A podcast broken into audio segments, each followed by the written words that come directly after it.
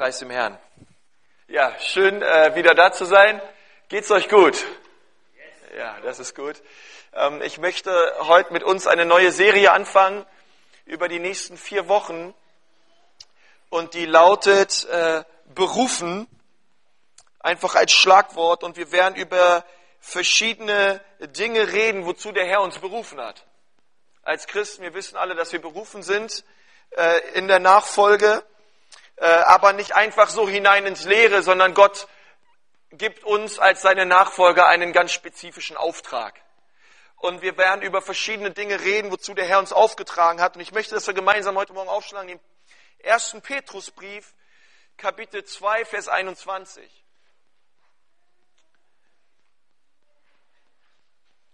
Und ich möchte Gottes Wort mit uns lesen und anschließend nochmal mit uns beten.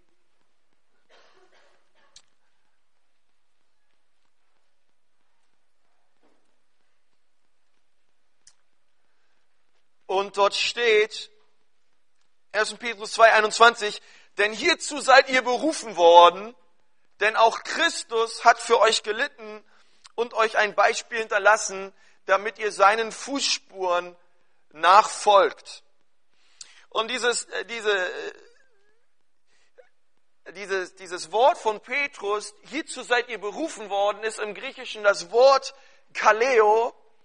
Und äh, Kaleo kann man übersetzen natürlich mit berufen, jemanden berufen, etwas zu tun oder jemanden äh, einladen oder herrufen, etwas zu tun oder man kann sagen, jemand ist herausgerufen, etwas zu tun. Und wir ähm, wollen heute darüber reden, dass wir herausgerufen oder berufen sind, uns um Menschen zu kümmern. Das ist die allererste Berufung, über die wir heute reden werden. Gott hat uns dazu berufen, uns um Menschen zu kümmern. Und wir sind dazu von Gott auch befähigt worden durch seinen Geist. Und äh, ich weiß ja nicht, wer von euch auch Erfahrung hat, äh, damit mit Menschen über Jesus zu reden. Aber was manchmal so ein Beigeschmack dessen ist, ist, dass auch wenn ich schon mal mit Leuten rede über Jesus, ist, ey, wir gehen manchmal so unsere Agenda durch, wir reden mit den Leuten über Jesus ähm, und wir wollen danach auch irgendwie ein Gebet mit ihnen sprechen und so weiter. Aber manchmal sehen wir es dahinter gar nicht so wirklich, ey, das ist eigentlich, hey, es geht darum, dass wir uns um den Menschen kümmern, der dahinter steht. Es geht nicht nur an sich um das Gespräch, ja, sondern es geht um Menschen. Es geht nicht darum, dass wir irgendwelche Punkte abhaken in der Evangelisation oder in persönlichem Zeugnis geben, sondern es geht darum, ey, was, es geht natürlich um den Menschen dahinter. Und lass uns gemeinsam noch ein Vers lesen im Philipperbrief, Kapitel 2, Vers 20 und 21. Da schreibt Paulus über seinen Ziehsohn Timotheus und er hat ein sehr gutes Zeugnis über ihn. Denn er sagt, denn ich, ich habe keinen, der so ganz meines Sinnes ist, der so herzlich für euch sorgen wird. Denn sie suchen alle das ihre, nicht das, was Jesu Christi ist. Eine andere Übersetzung sagt, ich habe sonst niemanden, der so zuverlässig ist und sich so selbstlos wie er um euch kümmert. Ja, da haben wir wieder dieses, ey, wir sind dazu berufen, uns um Menschen zu kümmern.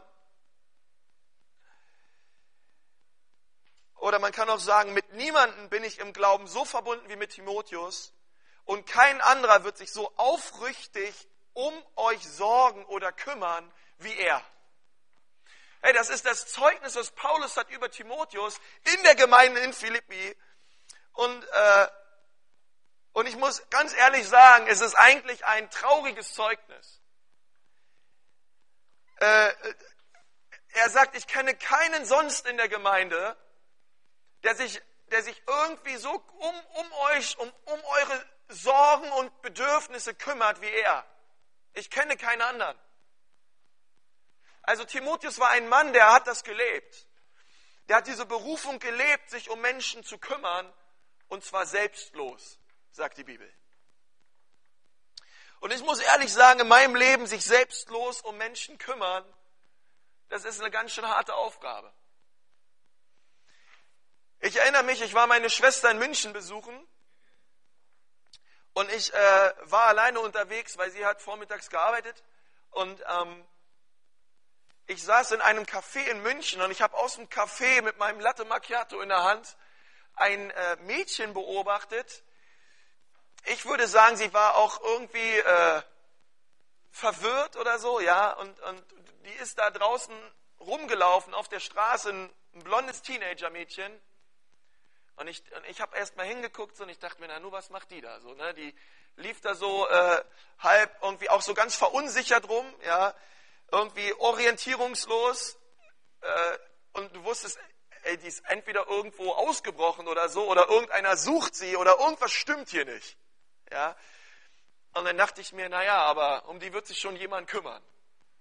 Habe ich noch ein bisschen weiter beobachtet, hat sich keiner um sie gekümmert, äh, sondern die Verzweiflung war auch dem Mädchen irgendwie im Gesicht geschrieben.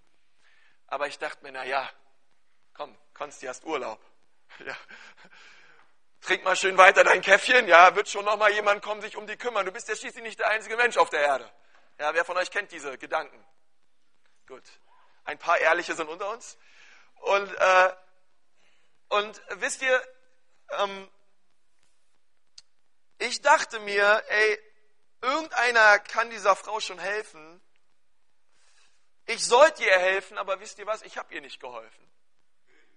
Ja, ich, ich, ich habe einfach weiter, äh, habe sie dann auch gar nicht weiter groß, ich weiß bis heute nicht, was mit ihr passiert ist, ja.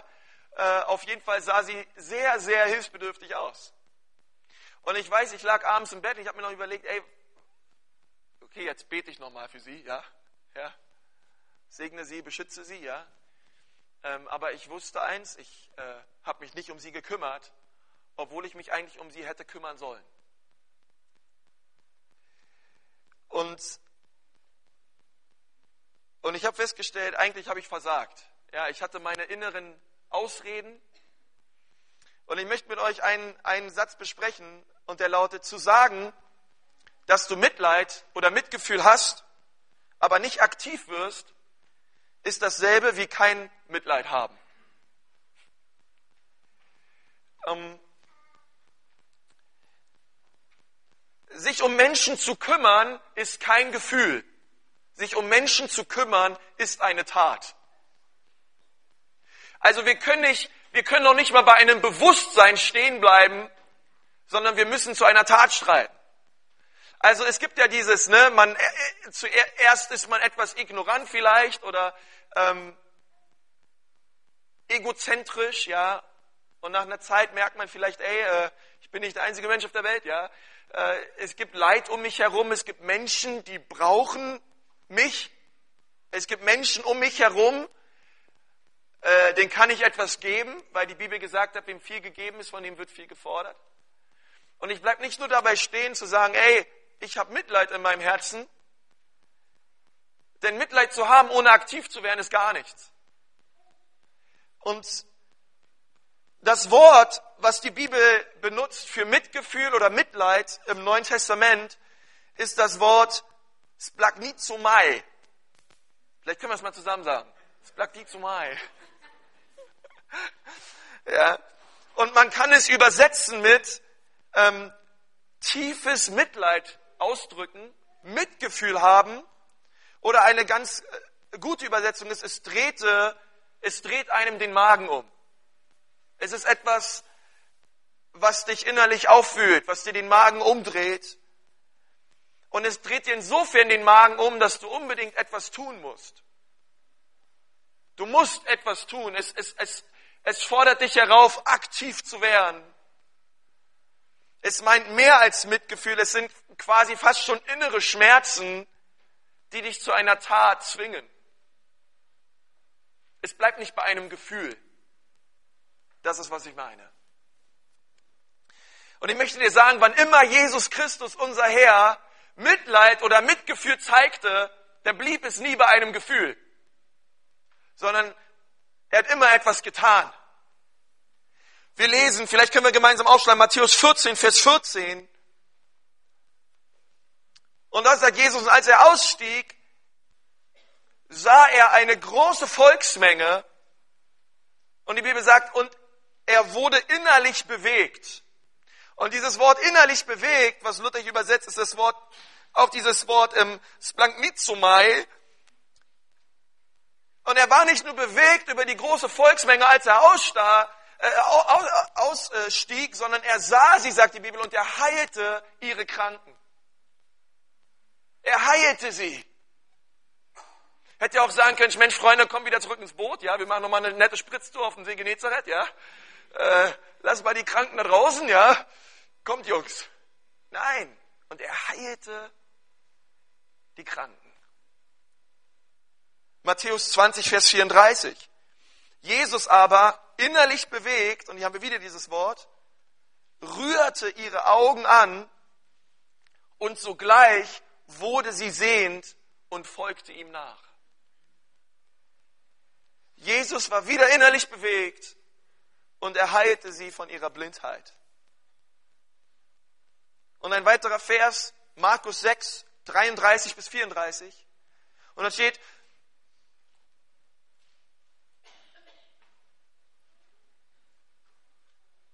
Und sie liefen zu Fuß von allen Städten dorthin zusammen und kamen ihm zuvor. Und als Jesus aus dem Boot trat, sah er eine große Volksmenge und wurde innerlich bewegt über sie, denn sie waren wie Schafe, die keinen Hirten haben. Und er setzte sich hin und er lehrte sie. Er nahm sich Zeit für die Menschen, weil er sie gesehen hat in ihrem vaterlosen Zustand. Die umherirrten wie dieses Mädchen in München vor dem Café. Und er war nicht nur mitleidig, sondern er zeigte es darin, dass er gesagt hat, ey Leute, ich liebe euch so sehr, ich nehme mir Zeit für euch, komm, wir setzen uns hin und ich zeige euch, wie der Vater wirklich drauf ist. Denn schaut mich an. Und die, und die Menschen wurden berührt durch das, was Jesus an ihnen tat. Und ich glaube, ihr Lieben, umso dichter wir an Christus sind, umso, umso dichter wir an seinem Herzen sind, umso mehr geht es dir auch um die Dinge, die sein Herz bewegen. Das, das ist doch klar.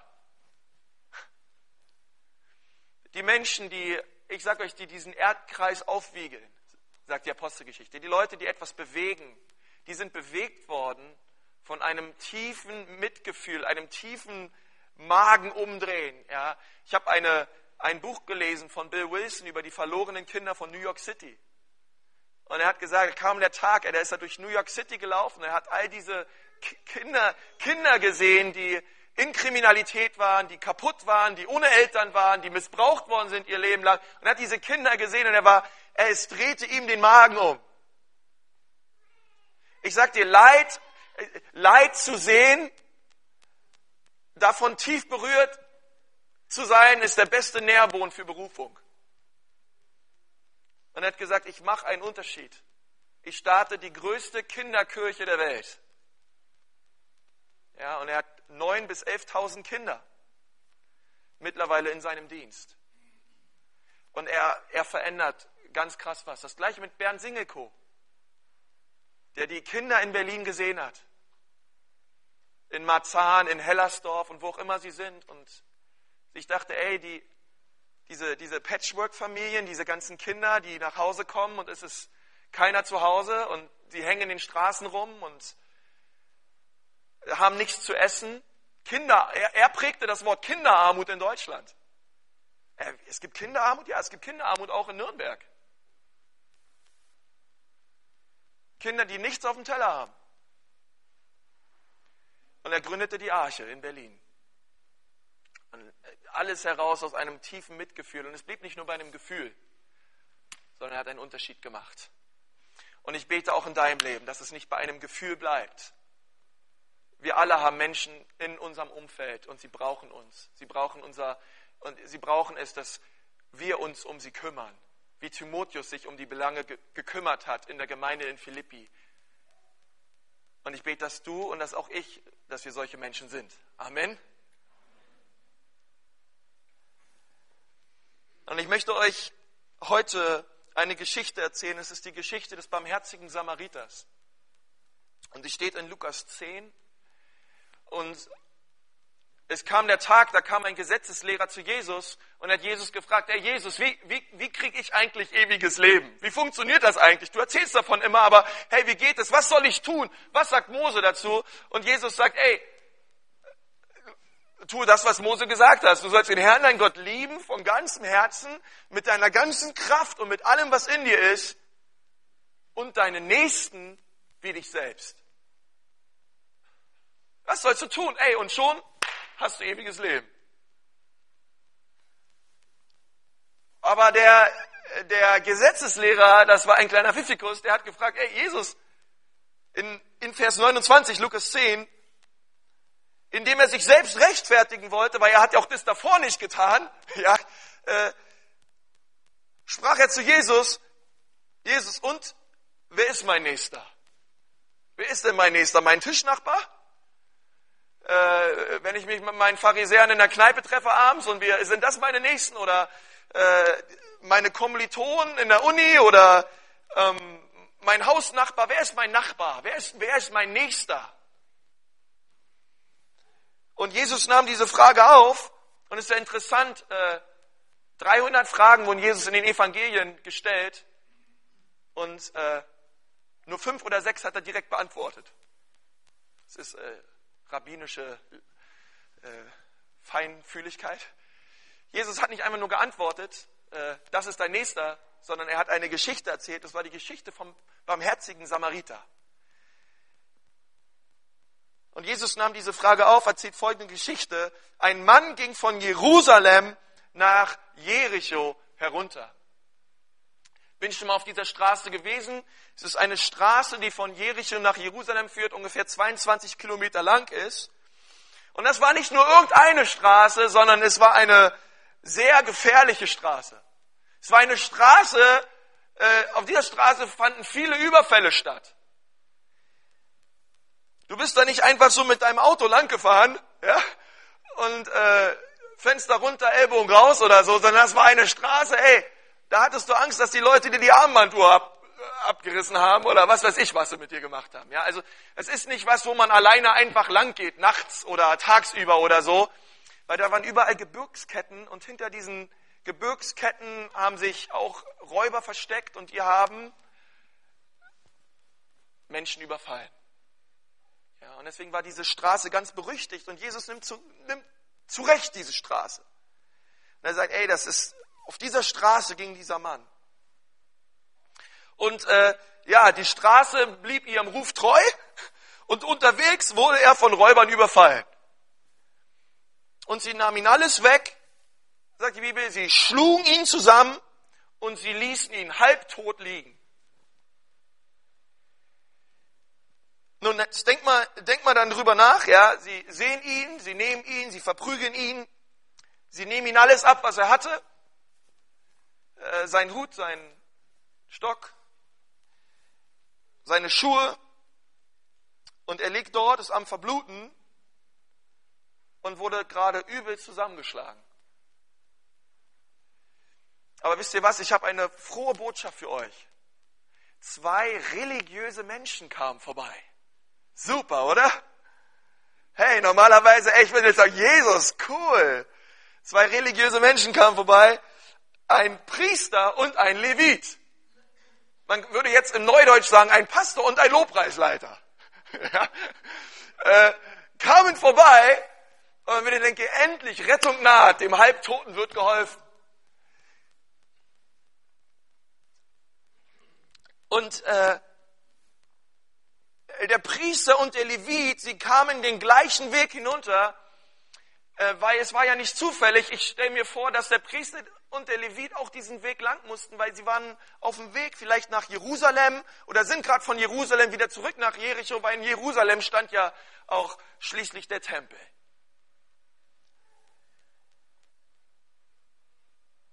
Der Mann sah ihn dort liegen und die Bibel sagt, er macht einen großen Bogen um ihn herum. Ja, ich weiß auch nicht, der Priester, ja, vielleicht hat er eine Familie zu Hause. Essen stand schon, er hatte Kinder. Äh, oder er dachte sich, Mensch, das ist eine gefährliche Straße hier. Ja, vielleicht stellen sie mir eine Falle. Und so wie der Typ da unten halbtot liegt, liege ich gleich auch hier halbtot unten. Ja, also helfe ich dem mal lieber nicht. Oder er denkt sich, ja, das war ja vielleicht ein Verbrecher. Vielleicht wurde er zu Recht halbtot zusammengeschlagen. Also, was ich sagen möchte, Gründe über Gründe vielleicht, um einfach einen großen Bogen um diesen halbtoten Mann zu machen. Und, und, und, und wir wissen ja, was so in unseren Gedanken abgehen kann, wenn wir so einen Menschen dort liegen sehen. Aber ich sage euch, der Pastor, äh, der hat äh, nicht getan, aber der Lobpreisleiter war auch nicht besser. Ja, auch der Levit machte einen großen Bogen über diesen überfallenen Menschen.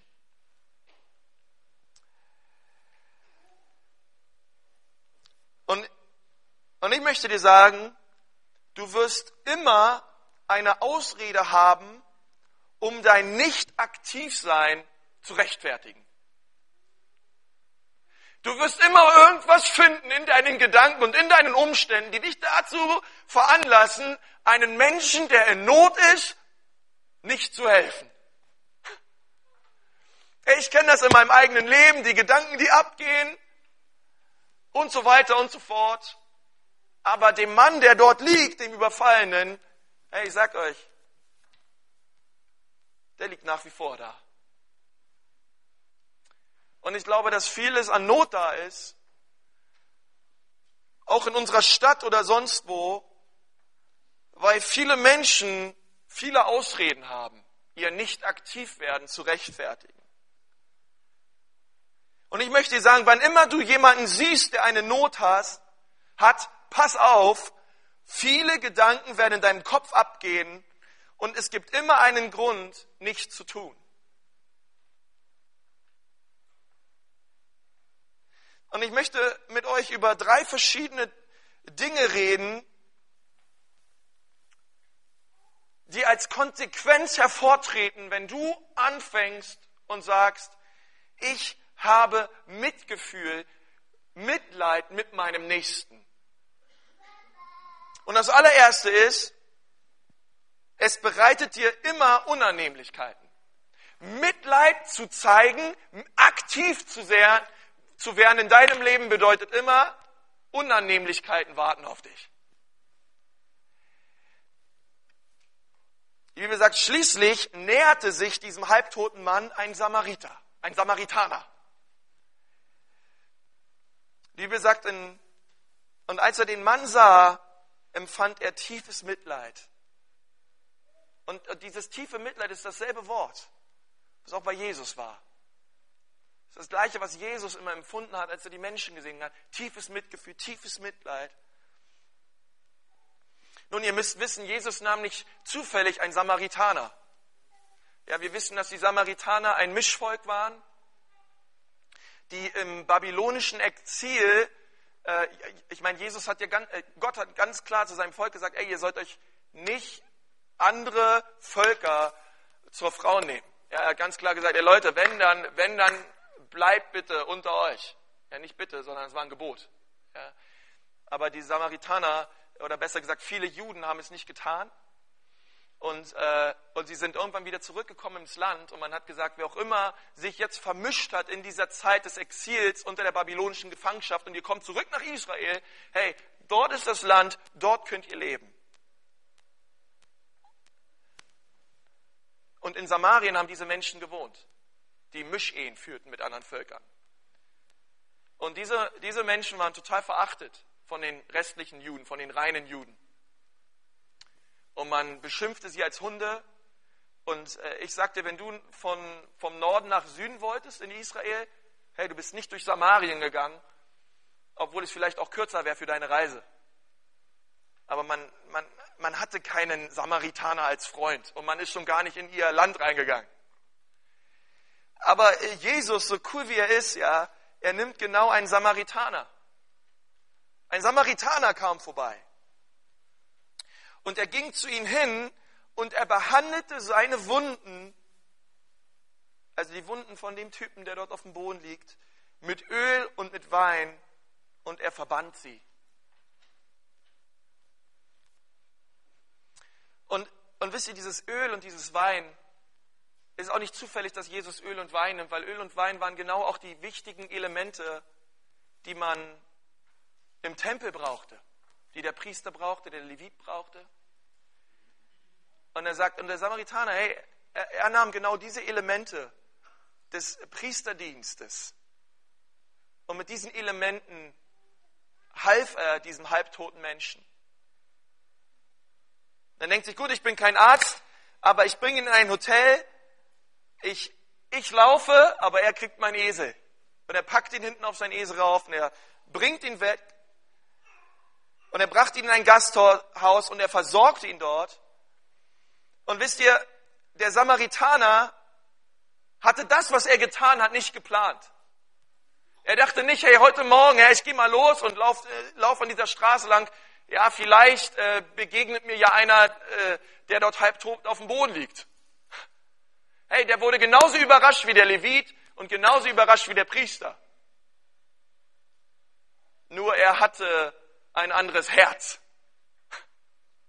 Er hatte nicht Mitleid nur, sondern er hatte Mitleid und diese, dieses tiefe Mitgefühl drückte sich aus in einer Tat. Er unterschied sich ganz entschieden. Und es, es bereitete ihn Unannehmlichkeiten, sich um diesen Mann zu kümmern. Vielleicht wollte auch er nach Hause, vielleicht hatte er noch, er hat auf sein Blackberry geguckt, was für wichtige Termine er noch hat, ja, und dachte ich, Mensch, heute Abend passt der, also der Halbtote passt jetzt hier aber nicht in meinen Terminplan, ja, äh, hab noch eine Menge anderes Zeug hier draufstehen, ja. Nee, das war ihm egal. Hey, da war ein Mensch, der brauchte Hilfe. Und ich werde keinen Bogen um ihn herum machen. Es bereitete ihn Unannehmlichkeiten. Und vielleicht geht es dir genauso. Ja, du kommst in die Arbeit und du siehst schon manche Leute auf der Arbeit, wie geknickt die gucken. Oder du kommst irgendwo hin und du merkst, ey, irgendwie der Person geht es nicht gut. Vielleicht hat einer, weiß ich nicht, in deiner Arbeit Krebs oder äh, jemand hat gerade seinen Job verloren. Oder wo auch immer, was für, ein, was für ein Kontext wir uns bewegen. Oder du hast bis zum Hauskreis und jemand hat Schwierigkeiten Du denkst dir, ach komm, beten wir, ja, nächste Woche wird schon wieder besser sein, ja. Zeit heilt alle Wunden, Zeit heilt keine Wunden, Jesus heilt alle Wunden. Wird Zeit, dass Menschen was tun. Es wird Zeit, dass wir uns um Menschen kümmern. Und nicht nur reden, sondern was tun. Und ich sage dir, wenn du was tust, es bereitet dir immer Unannehmlichkeiten. Das zweite ist, wenn du Mitgefühl ausdrückst, es kostet dich immer etwas. Es, Opfer, es ist immer etwas, was dich etwas kostet. Denn die Bibel sagt, am nächsten Morgen äh, ist er hingegangen zu diesem Gasthaus, wo er, den, wo er diesen Halbtoten abgegeben hat. Und, und er gab, und er gab diesen, diesen Würden zwei, zwei Denare. Hey, und zwei Denare, das sind zwei Tageslöhner. Zwei Tageslöhner gab der, gab dieser Samaritaner aus seinem Geldbeutel diesen, diesen Wirt und sagte, hey, kümmere dich um ihn. Und wenn du noch mehr Kohle brauchst, will ich dir auch dieses Geld geben, wenn ich zurückkomme. Bitte, lieber Wirt, kümmere du dich um diesen Mann. Ich gebe dir alle Ressourcen, die ich habe. Ich gebe dir alles Geld. Ich gebe dir, ich gebe dir das, was du brauchst, um dich um diesen Menschen zu kümmern. Aber ich gebe es dir. Denn dieser Mensch ist es wert, dass sich ganz besonders gut um ihn gekümmert wird. Ich möchte sagen, sich um Menschen zu kümmern, kostet dich. Es kostet dich nicht nur Zeit, es kostet dich auch Geld. Es kostet dich Nerven. Ja? Und, und ich glaube, was, was Jesus uns sagen möchte als seine berufenen Jünger ist, ey, die Menschen sind es wert, dass wir uns um sie kümmern. Hey, wir müssen nicht für sie sterben, das hat Jesus.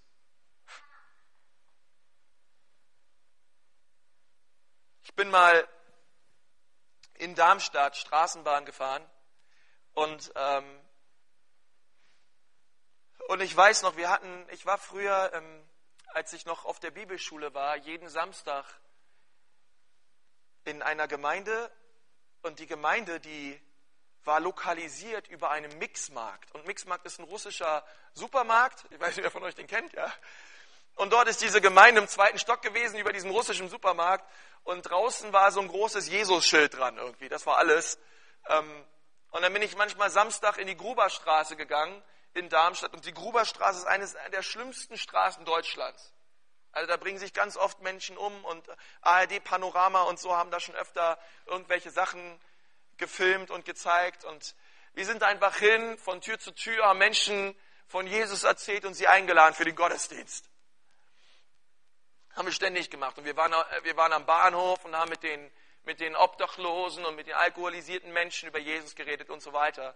Und ich bin einmal in der S-Bahn gefahren und ich weiß noch, hm, direkt um mich herum äh, haben sich ganz viele äh, so weiß ich nicht, Junkies oder wie man vielleicht sagen, irgendwelche Freaks gesetzt, ja, also die mit den Lederjacken und äh, mit diesen, kennt ihr diese Hunde, die so halb nach Schweiß und nach Alkohol riechen und so weiter? Ja. Ähm, die, also so eine Art von Typen, ja, um mich herum.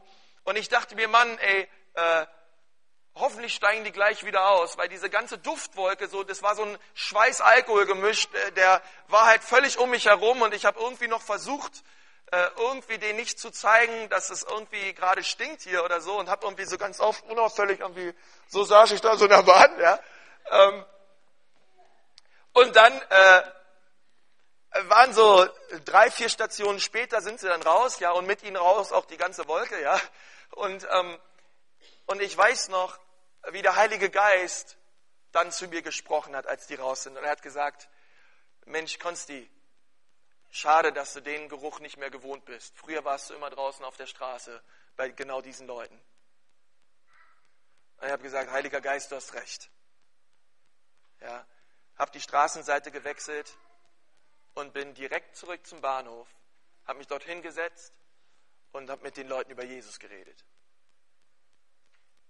So, das ist, ähm, das, ist das, was, was, was der Geist Gottes mir gesagt hat in dieser Situation. Mensch, ey, Ehrlich, Konzi, diesen Schweiß, Alkohol, Gemischgeruch, den kennst du doch eigentlich. Du warst doch schon oft da bei diesen Leuten.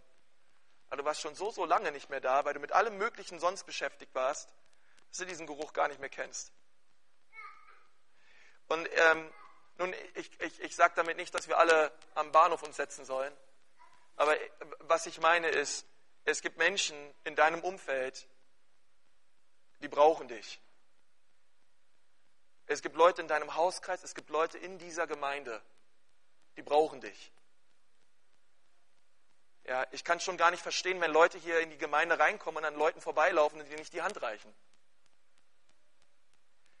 Da, dafür, also ich, ich meine, das, ist, versteht mich richtig, ja, ich weiß, aber da geht's los. Ja, und wir brauchen, wir brauchen Leute mal in unserer Gemeinde, andere Leute, die mal einen Arm um sie herumlegen und sagen, ey, wie geht's dir? Und das Wie geht's dir ist ernst gemeint. Ja. Und, und, und, und das ist so wichtig. Und ich möchte da auch in dieser Predigt uns äh, neu zu äh, ermutigen oder auch sagen, ey, vielleicht ist es Zeit in deinem Leben, dass du in manchen Punkten umdenkst. Und dass du vielleicht sagst, ey, auch ich möchte mich um Menschen kümmern in der Gemeinde oder vielleicht um deine Freunde, Verwandte, Nachbarn, ich weiß es nicht. Aber wir sind dazu berufen worden von Jesus. Und nur zu sagen, ach, die arme Welt, ja. Ich bin ja kein Freund davon, wenn Leute sagen, die Gemeinde muss sich in der Endzeit irgendwo verkriechen und schön aufpassen, dass sie alle beisammen bleiben, ja. Nee, draußen geht eine Welt verloren. Die brauchen Jesus. Draußen sind Menschen, wir müssen uns um sie kümmern. Umso mehr, wenn Jesus bald kommt. Ja. Menschen brauchen dich, Menschen brauchen mich. Und zu sagen, dass wir, ach, der arme Bruder, ach, die arme Schwester, hey, da, da dürfen wir doch nicht im Ernst stehen bleiben. Wir müssen was tun. Mitleid, der nicht aktiv wird, ist kein Mitleid. Dritter Punkt. Mitleid äußert sich darin, dass er Mitleid verändert Leben. Es verändert Leben. Und ich meine, schau dir an, was Jesus getan hat. Was er, er opferte nicht nur Zeit, er opferte sein Leben.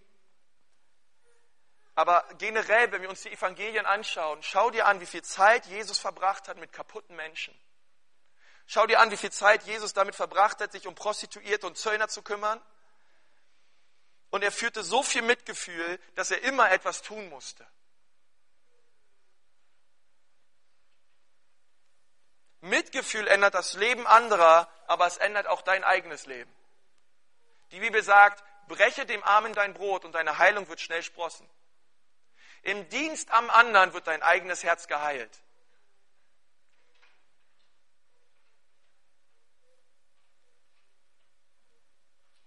Und ich möchte in Zukunft nicht einfach nur dran vorbeigehen, dran vorbeifahren, weil ich, ich verfehle nicht nur die Gelegenheit, anderen zu dienen, sondern ich weiß, es tut mir auch selber gut, mich um andere zu kümmern. Das Schlimmste, was man über eine Gemeinde sagen kann, ist, diese Gemeinde kümmert sich nicht um die Nöte der Menschen. Schlimmste Aussage. Die drehen sich nur um sich selbst. Und ich glaube, deswegen ist es so wichtig für uns als Gemeinde, dass wir die Nöten der Menschen in diesem Stadtteil hier begegnen. Und das werden wir auch tun.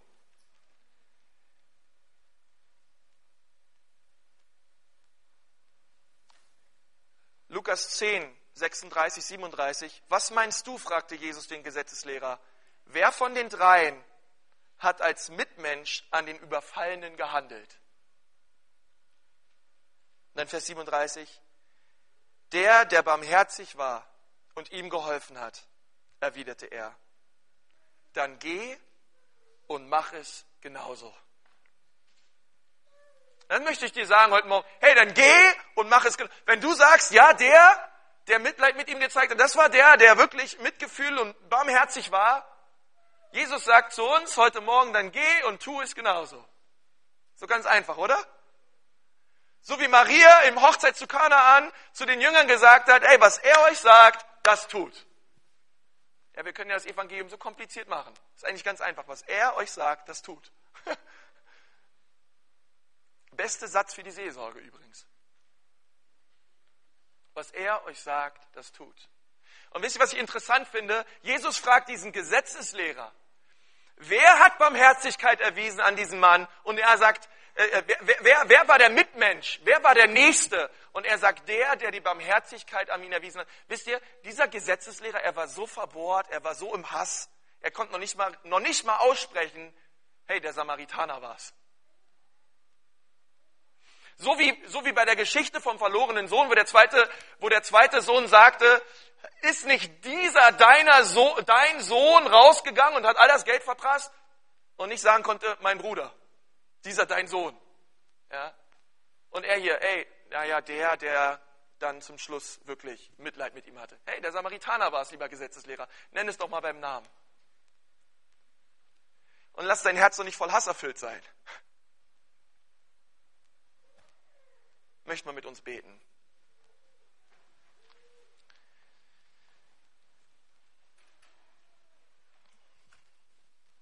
Herr Jesus, ich danke dir von ganzem Herzen, dass du uns dazu berufen hast, uns um Menschen zu kümmern.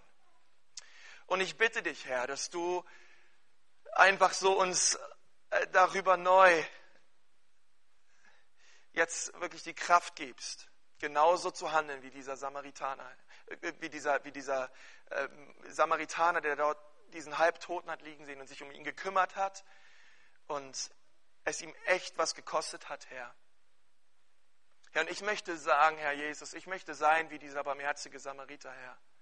Ich möchte ein Leben leben, das Not sieht, Herr, und nicht nur sieht, sondern auch was tut, Jesus. Herr, und ich bitte dich, dass du uns als Gemeinde ähm, wirklich jetzt neu, ähm, Herr, dort, dort, dort hineinführst, Vater, in diese Dynamik, Vater, in dieses einfach Herr, bewege uns als Gemeinde, Herr. Herr, lass uns nicht sitzen bleiben, Herr. Herr, hilf uns, Herr, wirklich geöffnete Augen zu haben für die Nöte der Menschen. Herr, in unserer Gemeinde, in unserem Hauskreis, Herr, aber auch um uns herum, Herr, auf der Arbeitsstelle, Herr, wo auch immer. Herr, hilf uns, mehr zu sehen als, als das, was so vor Augen ist, Herr, sondern wirklich die tiefer zu sehen, wie es den Menschen wirklich geht, Herr, und ihm dann die Hand zu reichen, Herr. Herr, ich möchte jeden Einzelnen damit segnen, Herr, in diesem Raum. Herr, und ich möchte dich fragen, wenn du sagst, Konsti, ich weiß, ich bin dazu berufen, mich um Menschen zu kümmern. Aber ehrlich gesagt, ich drehe mich so sehr um mich selber. Ich habe meine Sorgen vor Augen, meine Lasten zu tragen. Und ich merke, hey, da ist in den letzten Monaten oder Wochen oder vielleicht sogar Jahren, hat sich was eingeschlichen in meinem Herzen was ich heute unbedingt loswerden möchte. Ich möchte ein Mensch sein, der sich um andere kümmert. Aber ich merke, ich tue es nicht. Und ich brauche heute Morgen die Kraft des Heiligen Geistes,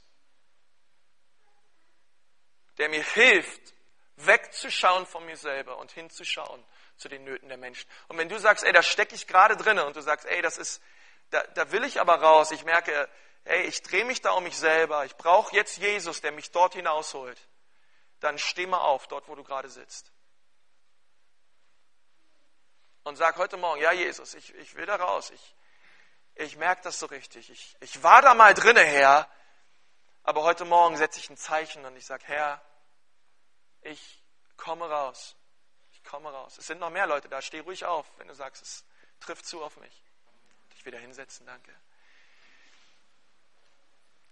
Nun, und ich möchte dich noch was fragen. Vielleicht Vielleicht sitzt du ja gerade hier und du sagst, ich fühle mich, ich fühle mich unheimlich weit weg von Gott. Ich merke, äh, ey, diesen Gott, über den ihr redet, diesen Jesus, über den ihr redet, in ihr singt, ich kenne den Jesus noch gar nicht. Ehrlich gesagt, ich kenne ihn nicht. Und ich möchte dir sagen, es besteht eine ganz, ganz große Wahrscheinlichkeit, dass du ihn noch wirklich nicht kennst. Denn die Bibel sagt, es gibt etwas, was zwischen Gott ist und dem Menschen und das ist Sünde. Aber für diese Sünde ist Jesus am Kreuz für dich gestorben. Und er ist am Kreuz für dich gestorben, um dich zu befreien von der Macht dieser Sünde. Von allem, was dich von Gott trennt. Und Jesus ist am Kreuz für dich gestorben und er hat ausgerufen, es ist vollbracht. Ich möchte sagen, auch in deinem Leben, es ist vollbracht. Jesus wartet mit ausgestreckten Armen und er wartet auf dich, dass du kommst und sagst, ja, Jesus, ich brauche dich. Ehrlich gesagt, Jesus, ich brauche dich in meinem Leben. Vielleicht können wir noch mal die Augen schließen und möchte dich fragen, wenn du heute Morgen hier bist und du sagst, hey, Jesus, ich kenne dich nicht, aber heute Morgen merke ich, dass du an meine Herzenstür klopfst. Ich merke, dass du hier bist und dass du Interesse hast an meinem Leben. Und du sagst, Jesus, ich brauche dich heute Morgen, komm und vergib mir meine Schuld, vergib mir meine Sünde, denn ich laufe in die falsche Richtung. Aber heute Morgen möchte ich umkehren zu dir. Dann melde dich mal, wenn du gerade sagst, ey, das trifft auf mein Leben zu. Herr, ich brauche dich. Jesus, ich brauche dich heute Morgen. Komm und sei du mein Herr und mein Erlöser.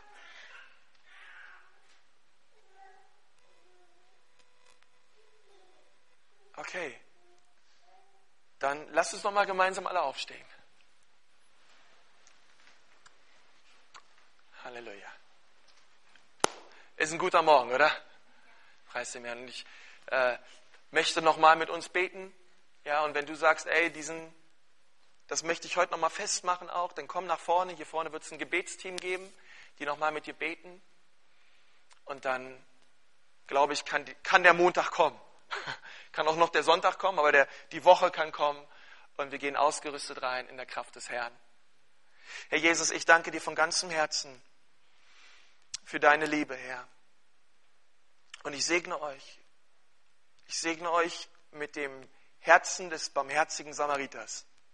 Ich segne euch mit Nächstenliebe und mit Erbarmen und Mitgefühl, welcher sich in Taten äußert. Ich segne euch damit, dass ihr ein Unterschied seid. In der Uni, auf der Arbeit, in der Schule, in der Firma, in der Gemeinde, überall, wo ihr seid. Zu Hause. Ich segne euch damit, ein Unterschied zu sein. Und die Liebe Gottes und die Gnade Jesu Christi und die Gemeinschaft seines guten Heiligen Geistes seien mit euch allen. Amen.